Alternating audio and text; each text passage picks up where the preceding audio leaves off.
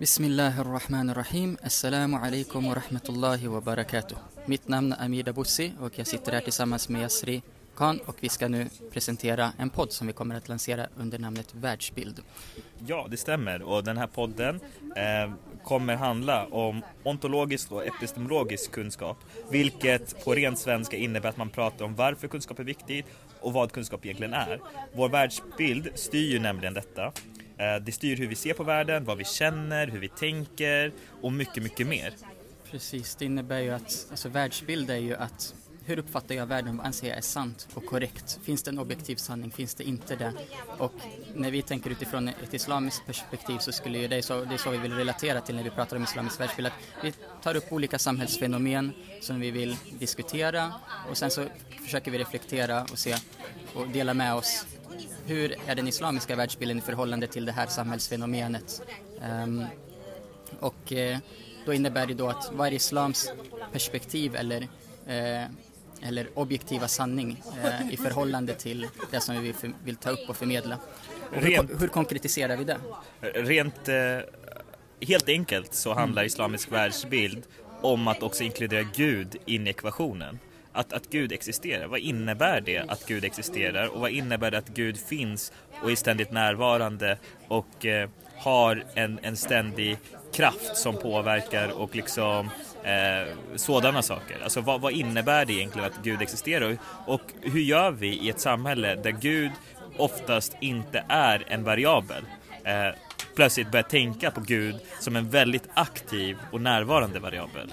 Precis. Med andra ord att i den islamiska världsbilden så är ju vårt syfte att tjäna vår Gud, tjäna Herren som har skapat allting, inklusive oss själva.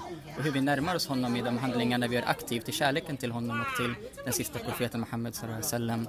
Ehm, och eh, eh, vidare från det så vill vi också bryta ner det här så att det blir eh, någon form av verktyg eller någon form av, vad, vad kan vi lära oss från den islamiska världsbilden när det kommer till det här samhällsfenomenet i hur vi kan komma närmare Gud eh, och agera eh, i enlighet med islams världsbild när vi är engagerade i samhällsfrågor eller eh, även på individuell nivå när vi liksom är ute och rör oss bland våra, våra familjer eller på arbetsplatsen och, och i, i skolan och så vidare och så vidare.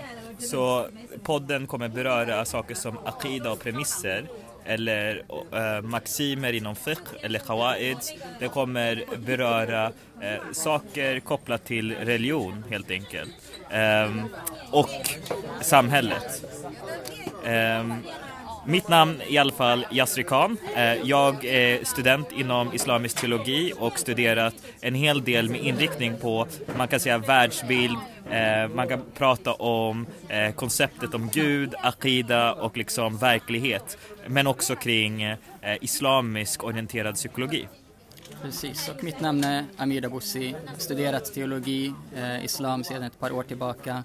Eh, både vi två tillsammans med Sheikh Salahuddin, Islamakademin, men också med lärda från Malaysia. Och nu är vi på studiebesök där vi sitter i Sidi Bou Said i Tunis och eh, kollar runt vad det finns för skolor här som lär ut religion.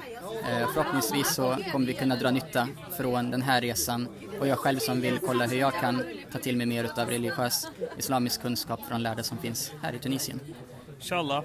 Eh, vi, vi kommer eh, inshallah att försöka uppdatera den här podden hyfsat regelbundet inshallah inshallah. Eh, på återseende, salam alaikum.